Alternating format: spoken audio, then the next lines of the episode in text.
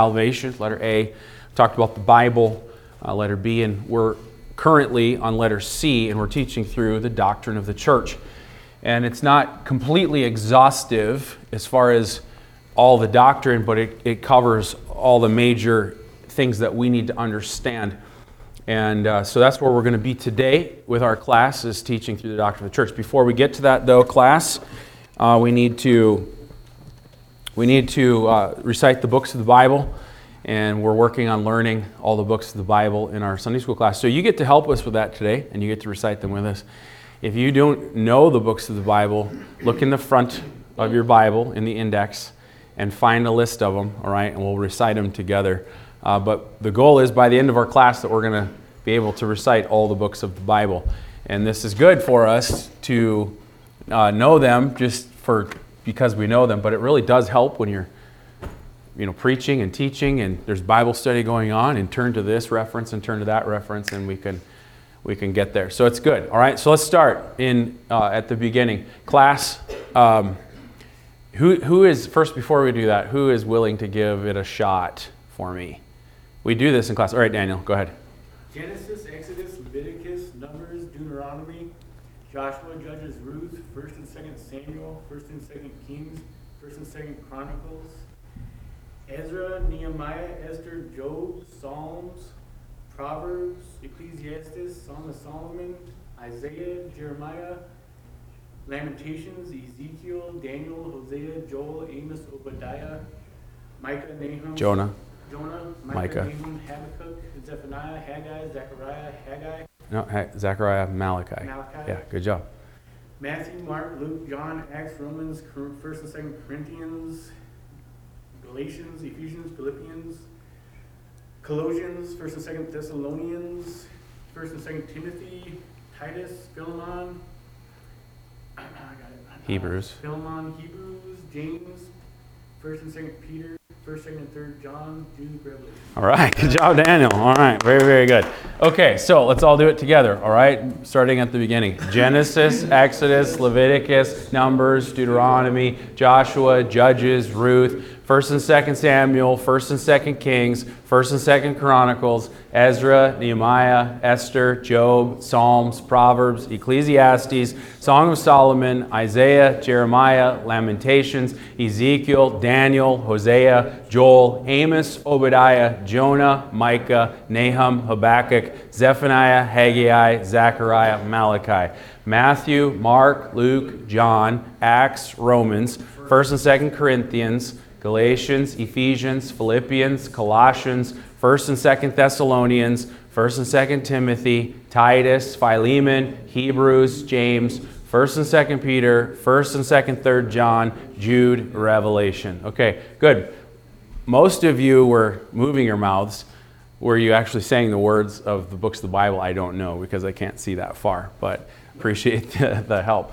Okay, so keep working on that class, and next week we'll do it again until we have that down where you don't have to look.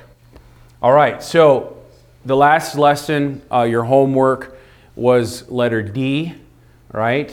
And uh, I have you write something down from your lesson that was meaningful that you can share with the class. And so, who's got something to share with us today? Anybody? How many of you didn't finish your homework? No one's being honest. Or are you being honest and you all finished it? I'm talking to my class, of course, yes. All right, so who's got something to share then? If you did your homework, you got something to share. Okay, Kara. Um, we read in Matthew six for our assignment, and it talked about vain repetitions and that, um, they're empty and they mean nothing, and I just went to a Catholic funeral yesterday, and Mm. it was so empty, and, um, but it's funny because the verse before, like the Lord's Prayer, talks about not ha- doing vain repetitions, but then they just go and repeat the Lord's Prayer with no meaning, uh, meaning they're just reciting it, so Mm-hmm. that stood out to me. The, and I, uh, so what stood out to you, like that you, what I'm taking from that is that you can actually have a real, meaningful, personal connection and relationship to God. Yeah. That it's not just empty. Just saying words, going through motions, um, checking off lists is, is empty. There's a more personal relationship and, um, you're talking to the Lord and communicating with him. He's talking back. Amen. That's really good. All right, anybody else? Who else had something that you wrote down in your cla- in your homework? Nobody. It's disappointing. I did it a while ago. Okay. And I'll try to go through it again last night, I got most of the way through it. What, so we were supposed to write down what? We're supposed to write down? Well, just as you're doing your homework assignment, right? something that stands out to you, that's meaningful, that you can just instead of just doing homework assignments, this is God's word that we're applying. no. That's okay. All right. Okay, same same uh, idea for next week as well. Okay, as you're doing your homework assignment, don't just read words. Don't just recite things. Don't just fill in blanks. Think about what you're doing and apply God's word in your life. Let it become, uh, absorb it. Let it become something that's meaningful and personal. Okay. And if you ask the Lord to do that as you're doing your assign- assignment, He will, and He'll bless you with it. And that will be, in turn, bless the rest of us as well. Okay? All right, so we've been talking about the doctrine of the church, and we'll just do a little review uh, for the rest of you. And, and some may say, well, I know these principles, these truths already. And I say, praise the Lord if you do. But it's good to be reminded of them because it causes us, again, to thank the Lord for how, how blessed we really are. Uh, not everything that calls itself a church is a church. And this is important. And I was telling some of you in the class, you know, you may not always be here at Plaque Road Baptist Church. You may move somewhere. You may you may end up in some different place in your life and but it's still God's will for you to be a part of a New Testament church. And so you need to know what you're looking for. You need to know what kind of a church God approves of, right? That you can join yourself to. And so understanding and knowing the doctrine of the church and what the Bible has to say a church is the kind that Jesus approves of is so critical to your Christian life. And, and praise the Lord that we're saved. Praise the Lord that, that, that our life is changed in salvation. But that's not the end of the story. God's will for you as a believer in Christ is now to become a part of His body in which you can serve Him through and glorify Him. That is God's will for every one of His children. And so it's important as well because Jesus gave his authority to his church to preach the gospel, number one. That's how we're saved, right? Jesus also gave his authority to his church to baptize. That is so critical because the first step in your Christian life, the first step in obedience to Christ after you've been saved, is to be baptized. Well, Jesus gave authority to baptize to his church. It's important then because having the right authority in baptism means everything. And then Jesus gave his authority to disciple. And that's what we're doing here is discipling, teaching to observe all things that the Lord commanded. Jesus gave his authority to his church to do those things. And so not everything that calls itself a church is a church. Let me take it a step further. Not everything that calls itself a Baptist church is a scriptural New Testament church. Not everything that says independent Baptist on the sign is a scriptural New Testament church. It's really critical. And so this is why we cover it. Most people think if you were to walk out into the world and say, well, what is a church? A lot of people would think, well, it's, it's that building over there. That's the church. Well, that's not what a church is. It's not a building. We meet in a building, but a church is not a building. Other people would say, well, it's this denomination or that denomination, or it's the non denominational. And that's what they think a church is. The Bible tells us exactly what a New Testament church is. And this is why we're walking through it. And, a, mo- and a lot of, and here's, the, uh, here's another thing that's very common and very popular, even amongst Baptists, is they believe that the church is the body of Christ. And the Word of God says that the church is the body of Christ, but their interpretation or definition of that is that it's all the saved everywhere. So once you're saved, the Spirit baptizes you into the body of Christ. That is a false doctrine. That is not what the Bible teaches. That is not at all what the New Testament church is. And there's a confusion that goes on between the family of God and the Lord's church. All saved people everywhere are part of the family of God. We're part of the kingdom of God. But that's not the same thing as the Lord's body, as a New Testament church. And so this is why we need to talk about it. So we talked about, first of all, uh, any ideas that we have had in the past about what a church is, any thoughts that we've had in the past about what we think a church is, to lay all of that aside and let's just look at the Bible and let's just look at what God has to say and let that teach us and define for us what is the church that the Lord approves of. Okay? And we talked about the church as a New Testament institution, first and foremost.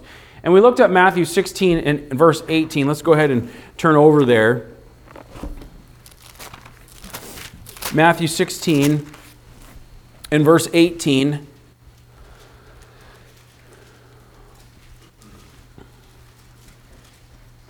These are Jesus' words here.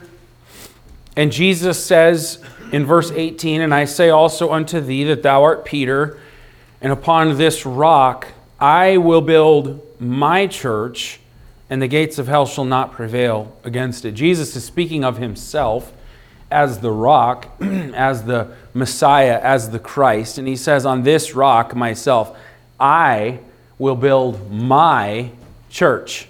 Okay, that's the first reference to the word church in the New Testament.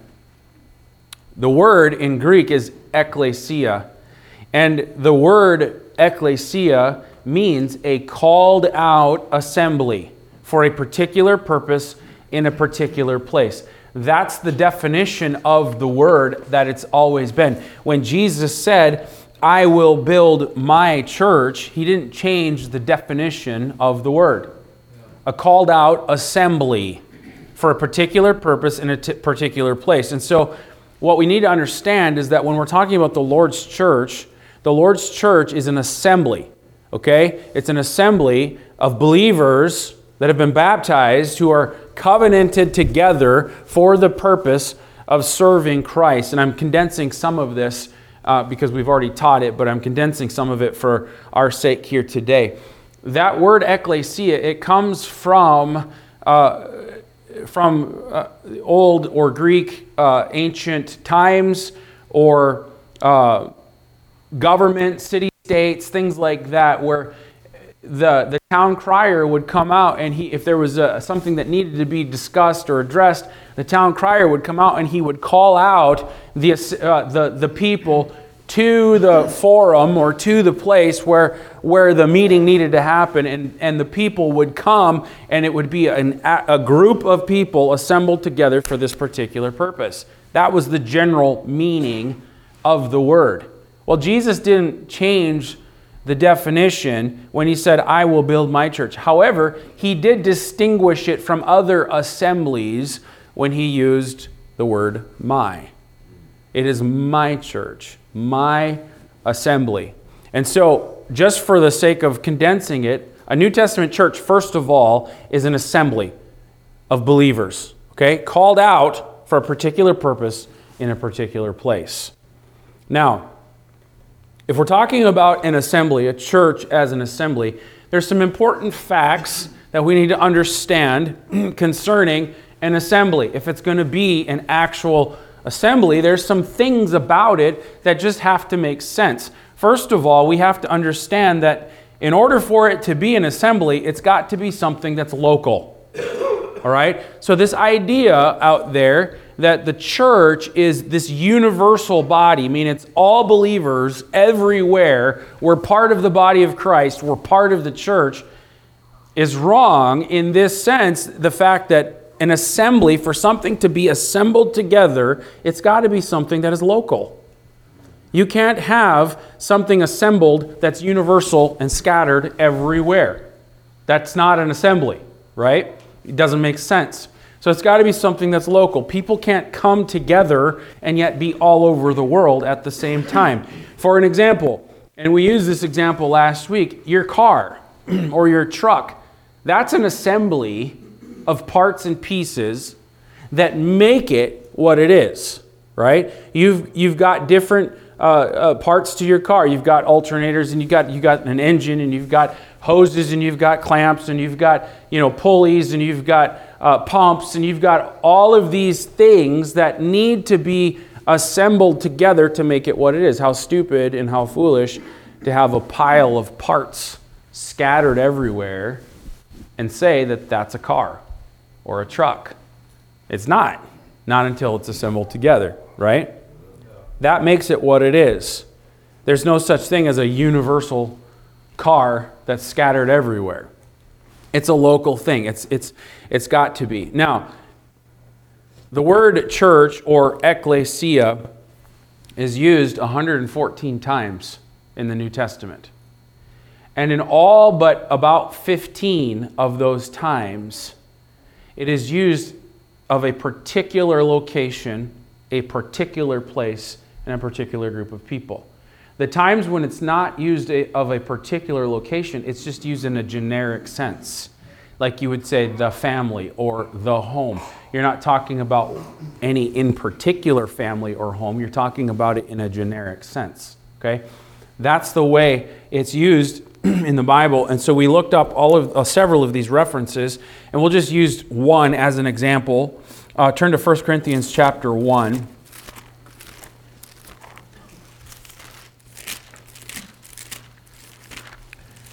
First Corinthians chapter 1 and verse 2, the Bible says, Unto the church of God which is at Corinth to them that are sanctified in Christ Jesus, called to be saints, with all that in every place call upon the name of Jesus Christ our Lord, both theirs and ours. So, Paul writing to the church at Corinth, and Paul calls it the church of God, the assembly of God, which is at Corinth. And that is how it is used in all but about 15 times in the New Testament of the 114 times that it's, that it's referenced always a particular location, always a particular place. And for that reason, the Bible knows nothing of a universal church. By the word, by the way, the word Catholic, Catholic church, it means universal. And that's a big confusion out there. And so an assembly has got to be local, first of all. And if, so if you're looking for a church, and, and I encourage people this way when, when people are, are going on vacation or when people are moving and they're looking for a church to say, Pastor, do you know of any good church in such and such a place? One of the things I always encourage is look at their doctrinal statement and look what they say about the doctrine of the church. And if they say in their doctrinal statement that the church is all believers everywhere, or the Holy Spirit baptizes all believers into the body of Christ, you can get a good idea and understand that their doctrine uh, is, is maybe not quite so sound when it comes to the doctrine of the church. Uh, they're kind of a universal church mentality. And that, that has a lot of ramifications to it, which we don't have the time to go into right now. but first of all, no, there's no such thing as a universal church. The Word of God always speaks of local bodies, local assemblies. Second of all, for an assembly, for it to be an assembly, it's got to be something that is also visible. And, and I'm highlighting this because, because even amongst Baptists, there's the universal invisible church doctrine. And none of that is true according to the Bible. An assembly has got to be visible. People cannot come together and not be seen. And many like to talk about the invisible church, like, oh, we're part of the body. It's this invisible church and they like that because because it gives them it gives them there's no accountability there i can move around and i can float from church to church because if i don't like what's going on over here and i don't like what the pastor said and i just don't like him as a person in general we can just move on over to another church because we're all part of the body right? Not so according to the word of god. And what we need to understand here is that all the churches mentioned in the New Testament were all seeable, visible localities. So let's look up first Philippians chapter 1 just as a reference. And we looked at several in our class last week. And by the way, my class, they have books that they're following through as well, so they have all of these references and and uh, there's questions to answer and blanks to fill in and so on. So class, keep doing that today as we get into the the new material that we're going to cover. Okay, Philippians one in verse 27. Paul writing to the church in Philippi, and he says, Only let your conversation be as it becometh the gospel of Christ, that whether I come and see you, or else be absent, I may hear of your affairs, that ye stand fast in one spirit, with one mind, striving together for the faith of the gospel. So Paul writes to this church and he, he's encouraging them, giving them instruction on how they need to stay faithful and stand. But he says that whether I come and see you, I want to come and see you, and if I do, I, or whether I don't, I know that you're standing fast in the Lord. So it's a particular church in a particular location. It's an assembly of believers that are visible, they're seeable. Paul says, I want to come and see you. And an assembly cannot be an assembly if it's not visible. And then thirdly, we talked about the fact that an assembly has got to be organized meaning that it's not just a mob, it's not just a, a, a rabble. It's the word assembly implies organization. And, and we looked up Colossians chapter 1, and the reason we did that, Colossians 1.18, you can turn there. The reason that we did that is because the Bible says here in Colossians 1.18, and he, that's Christ, is the head of the body, the church, who is the beginning, the firstborn from the dead, that in all things he might have preeminence. So the New Testament church is figuratively likened to a body, and Jesus Christ is the head of the body, which is the church. All right? So what does that tell us? Well, if it's likened to a physical body, how does my body work? Well, it's, it's organized. It's all different organs and parts and pieces that are assembled together to make my body work. There's only one head. The head tells the rest of it what to do, and it's the same in the body of Christ, the, the local New Testament church.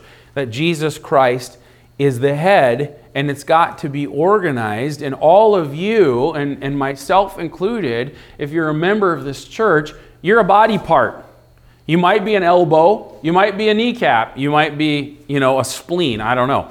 I don't know what you are. But you have a particular purpose and a particular function that is to work together as for the whole for the good of the body. Now what happens when what happens when you break your pinky toe? You stub it really hard.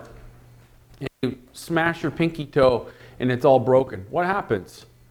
Well, you feel it in the rest of the body. It affects how you operate and how you function because it's connected and it's part of you and it affects the rest of excuse me of, of, of how you function it's the same in a church in a new testament church it's an assembly of believers who are saved people who've been baptized who are, are covenanted together to serve christ and you might be the pinky toe and you might be hurting, you might be broken.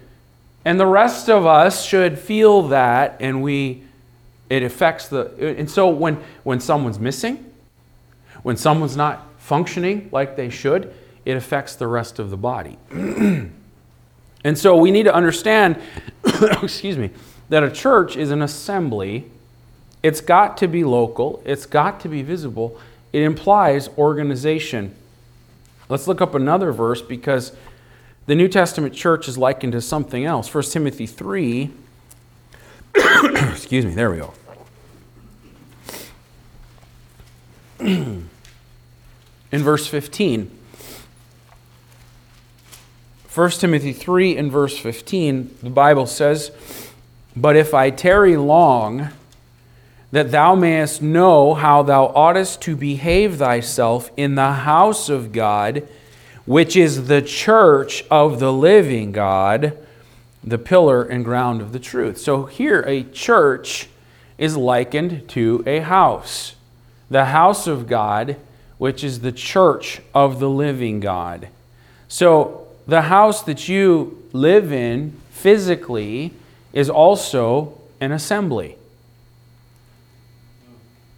You don't just dump a pile of lumber in the yard and bring in the all the mechanicals, the electrical and the plumbing parts and pieces and just throw them out in the yard and then bring in your insulation and your sheetrock and just throw it out into the yard and call that a house. It's not an assembly. It's not a house yet. It's a bunch of materials, but it's not a house until those things are assembled together to build and make it what it's supposed to be. Makes sense? Right? The same is true with a New Testament church. You don't call that pile of materials out there a, a, house. It needs to be organized and put in its place to become that house. Well, the New Testament church is the same way. Those items have to be put together according to a plan, according to a blueprint. And the Word of God gives us the blueprint for what makes up a New Testament church. It's got to be organized, but it also has to have the right materials. And this is where we get to new material for us in our Sunday school class. An assembly, it's got to be local, it's got to be visible, it's got to be organized, but it also has to be constituted. And what I mean by that, it's got to be made up of the right components. Not just anybody and everybody can be a part of the Lord's church. This is really critical. And why is it critical? Well, we, we are what I believe is a scriptural New Testament church. We have the right authority for our starting. We, we function according to the Word of God the best that we can. And, and it's very important that we follow the biblical teaching. So, as a church and as a body, people come in, they visit the church, and they say, Hey, I want to join your church. All right, great. Do we just let anybody and everybody come into the assembly or come into the body simply because they say, We really like this place, we really like the people, we want to be a part, we want to join your church? Do we just open the doors and say, Sure, come on in? A lot of places do that. They do that because it's more numbers and it's more money and more resources. It's a bigger name because look, look at all the awesome things that are happening at such and such a church and so on. Is that what Jesus tells us to do? Is that what the Word of God instructs us to do? Well, no, it's not. Uh, the Lord said, Jesus said, I will build my church. It's His, it belongs to Him. 1 Corinthians 12, 18 says that God sets the members in the body as it hath pleased him. Not as it hath pleased the pastor, not as it hath pleased anybody else, but as it hath pleased God. He's the one who sets the members in the body. He's very particular about that. So when someone comes around and says, Hey, we just want to join your church, what we need to do is say, Okay, well, does this line up? Do you line up with the right components that make up what the Lord's church is? Let's look and see what those are, okay? So, when we say that an assembly has got to be constituted, we mean that it has to be made up of the right components.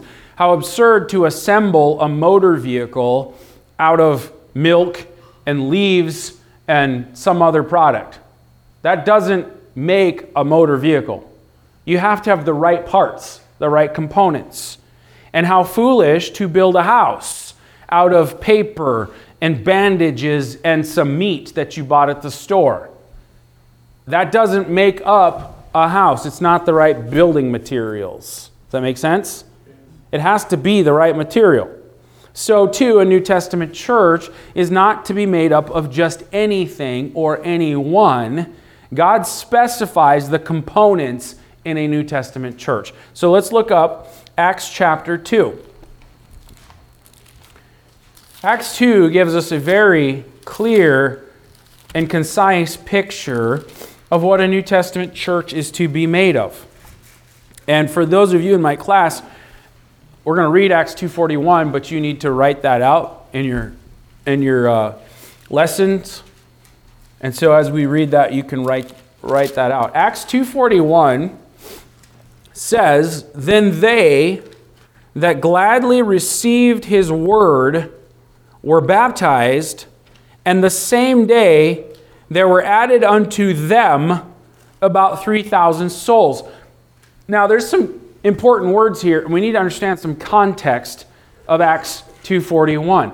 Acts 2:41 says that there were those who gladly received his word, and those who received the word were baptized, and those who were baptized were added unto them, and it totaled about 3,000 souls. Okay? The context of what's happening here is this is the day of Pentecost. And Peter and the other apostles are standing up on the day of Pentecost. They're preaching Jesus Christ to thousands of people. Of course, the day of Pentecost was a, a Jewish holy day, and people would come from all over the world to Jerusalem. There, the population of Jerusalem would, would triple and quadruple, and, and, and I've read that there could be up to even a couple million people that would come for the day of Pentecost. The point is that there was a lot of people that day, and Peter and the other apostles are standing up and they're just preaching Jesus Christ. They're filled with the Holy Ghost. God is empowering them by His Spirit to preach Jesus Christ. And the Bible says that after they preached, those that gladly received his word, those who, who received the word concerning Jesus Christ, were they were saved. Those people were baptized, and those that were baptized then were added to them. Did you notice that word, them? Look at verse 41 again. Those that gladly received his word, the same day they were added unto them, about 3,000 souls. Who is them? Where's that talking about? Well, we got to go all the way back to Acts chapter 1, which is just one chapter, to understand the context and who them is. If you look in verse 12 of chapter 1, they returned, then returned they unto Jerusalem from the mount called Olivet, which is from Jerusalem a Sabbath day's journey. So they returned there because Jesus has just ascended back to heaven. And when they were come in, they went, there, they went up into an upper room where abode both Peter, James, John, Andrew, Philip, Thomas, Bartholomew, Matthew, James, the son of Alphaeus, Simon Zelotes, and Judas, the brother of James. The apostles are there. Verse 14 These all continued with one accord in prayer and supplication with the women and Mary, the mother of Jesus, and with his brethren. And in those days, Peter stood up in the midst of the disciples and said, The number of names together were about 120.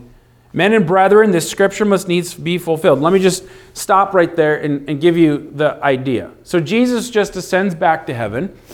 They come back to Jerusalem as they're supposed to.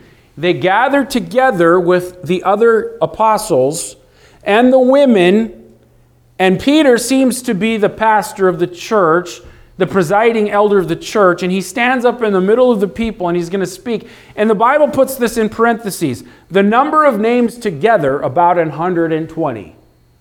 In other words, this assembly that was there was about 120 members and Peter stands up as the pastor and gives some clear direction as to what they're supposed to do next. That is the setting, that is the context. When you move into Acts chapter 2, they're filled with the Holy Spirit of God. The Spirit of God empowers them to go and preach the gospel on the day of Pentecost. They preach the gospel, they preach Jesus Christ. There were those who received that message, they were saved. Those ones were baptized, and those were the ones that were added to them, the 120 members of the church. Does that make sense? And so, what do we find here? Acts 2:41. This verse gives us God's qualifications and order for church membership. First of all, we find in this verse that there were those who gladly or voluntarily did what? Somebody tell me. Received what? His word. We know from the context that they were preaching Jesus, Him crucified, that He's the Savior. So we find, first of all, that there were those who gladly or voluntarily received the word. This is salvation. So when somebody comes into the church and they say, hey, we want to join your church, the very first thing that we need to understand and know is are you saved? Do you know Jesus Christ is your personal Savior? Not just, yeah, when I was a kid, my mom told me that I got saved when I was six. Not just, yeah, I've been a Christian pretty much all my life.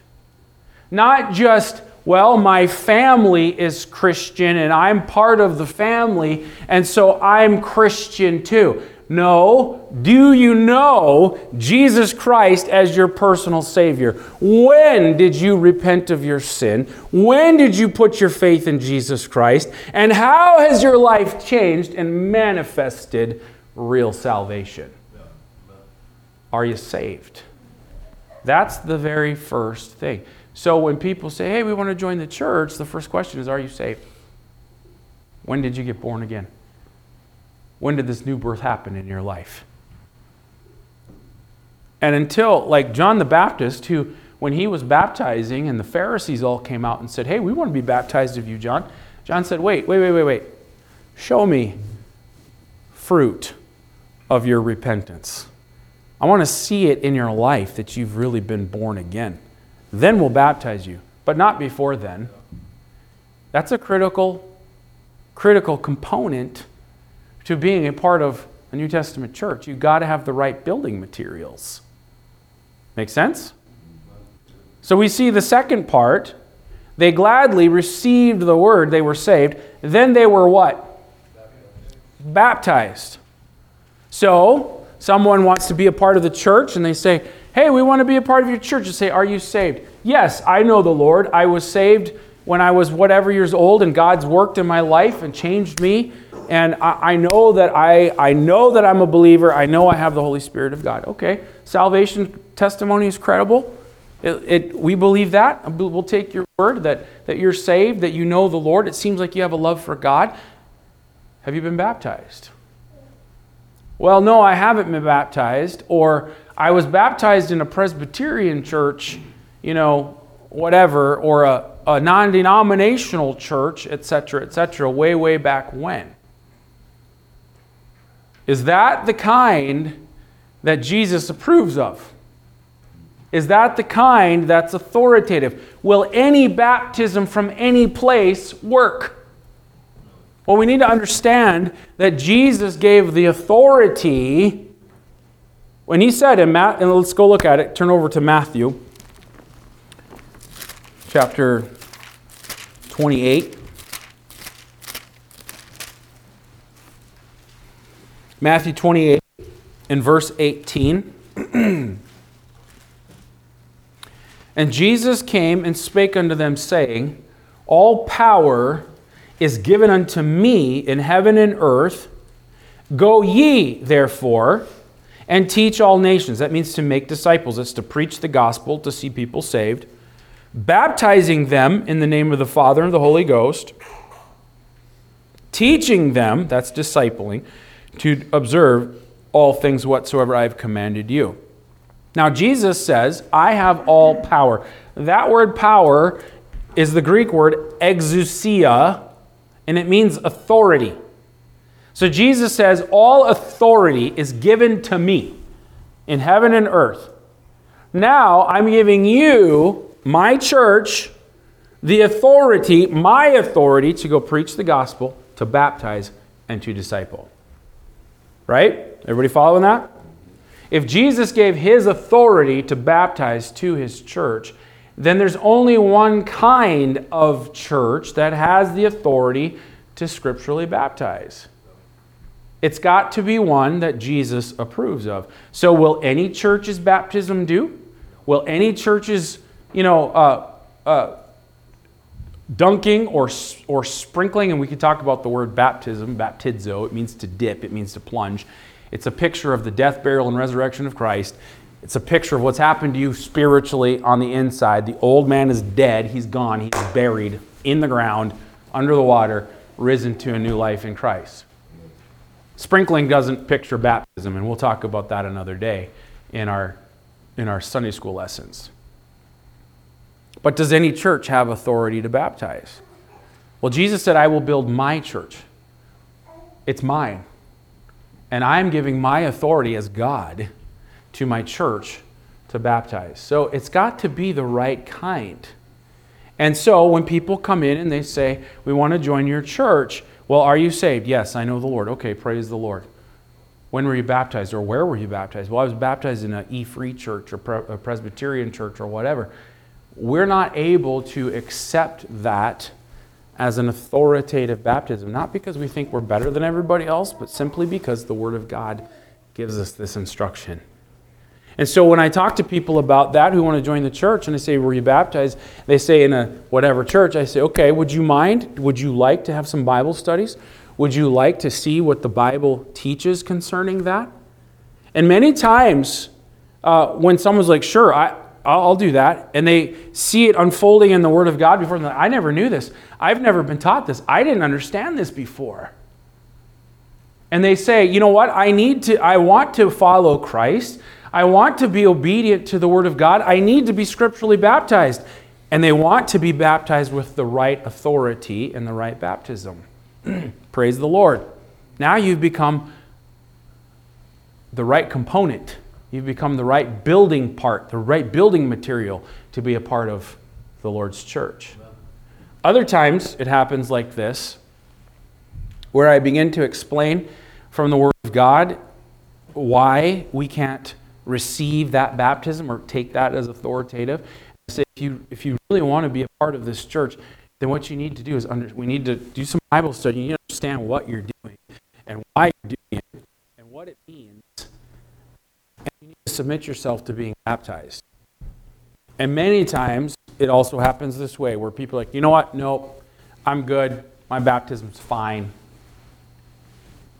And we never see him again.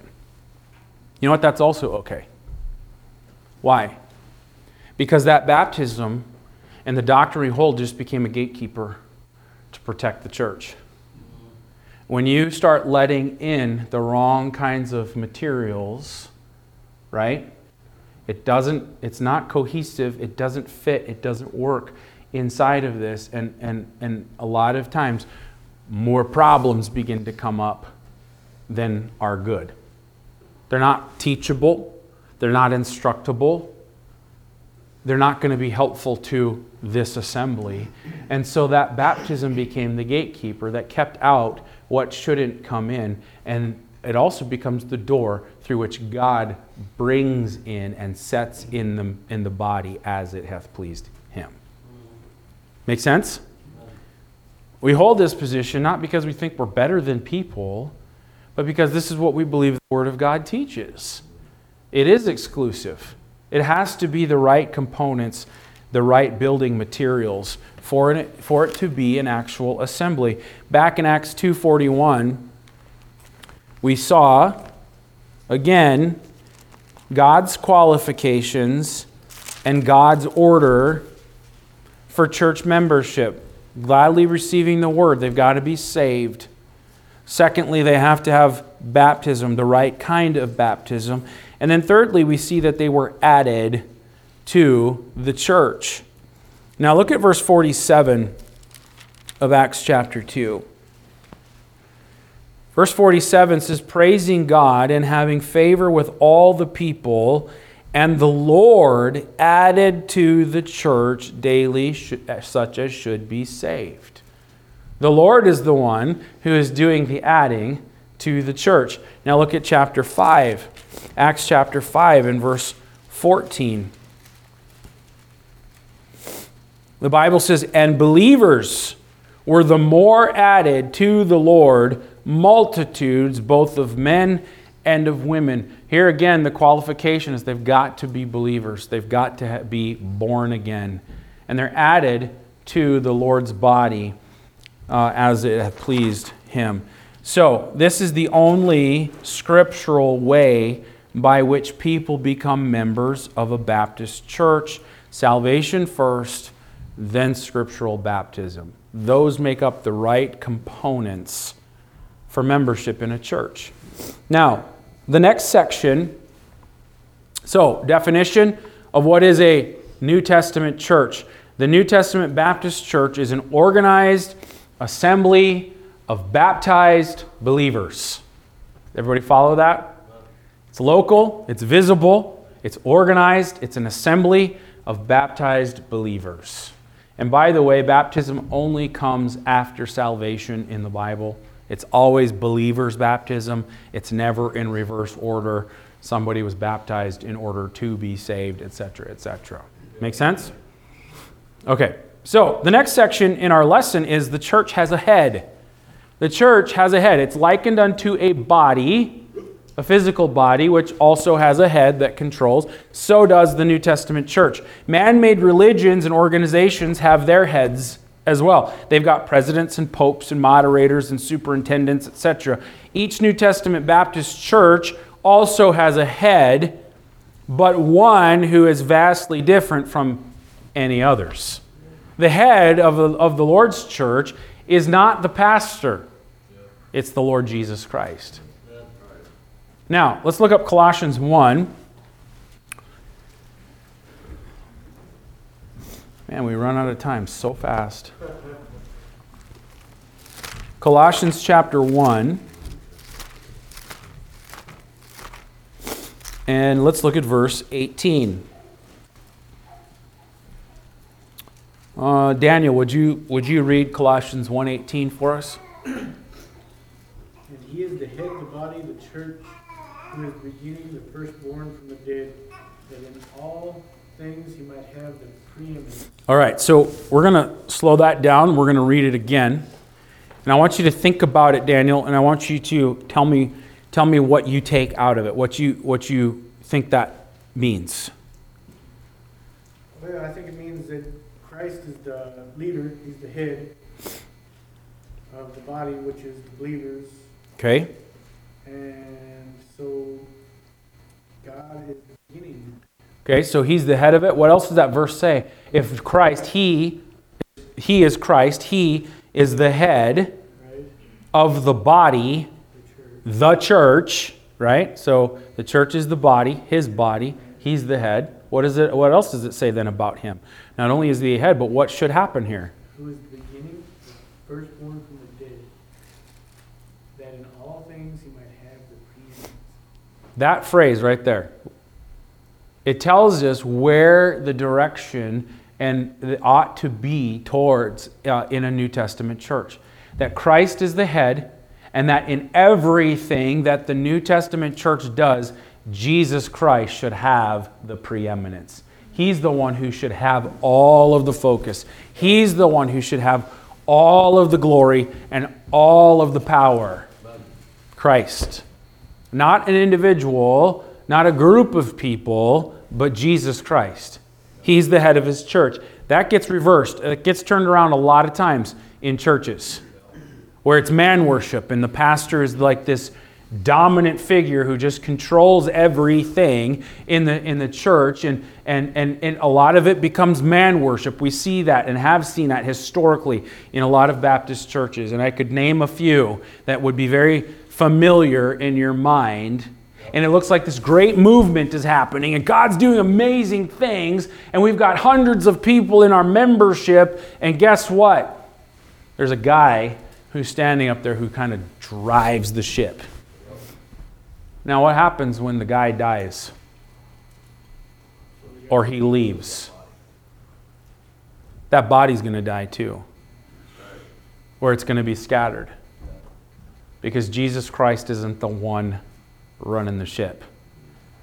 And we need to make sure that in all things he has the preeminence. Now, look at Ephesians chapter 5. Ephesians 5.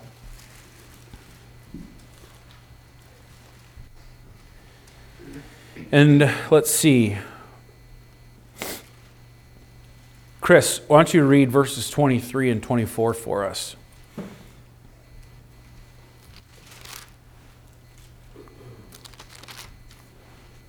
For the husband is the head of the wife, even as Christ is the head of the church, and he is the Savior of the body. Therefore, as the church is subject unto Christ, so that the wives be unto their husbands in everything. Okay, according to verse 23, who is the head of a New Testament church? Christ. Jesus Christ. So, Christ is the head of the church. That's a, a blank for you to fill in in your lesson. Now, according to these verses, then as well, each church is to be what to its head? Subject. Subject. The word is subject. Each church is to be subject to its head, meaning that we don't make rules in a New Testament church. We don't make up, now we have some policies and some things that we do organizationally. But Jesus Christ is the one who makes truth, and Jesus Christ is the one who tells us what to do. He does that in His Word, and we follow Christ as we are trying to be obedient to this right here. Not because some man made up some things, that's a cult, right? And we won't follow that because it's not the Word of God. Each church is to be subject to its head. Now let's look up Galatians chapter 3. We got to be finished here in just a minute. But look up Galatians chapter 3 in verse 1. And we've been studying through the book of Galatians on Wednesday nights, and we considered this verse, O foolish Galatians, who hath bewitched you that ye should not obey the truth, before whose eyes Jesus Christ has been evidently set forth and crucified among you. So, what happened to the church in Galatia? Well, they were being led astray, right? And the Judaizers had come in and they were teaching a different gospel. And Paul says, You're being foolish. Who's bewitched you that you should not obey the truth? You're obeying something that's not true. Just because others had taught this or had this formulated in their mind doesn't make it true. And Paul says, You've departed from the gospel. You departed from, from what I've taught you, and I didn't receive that from me. I got that from God on the authority of the Lord and gave it to you.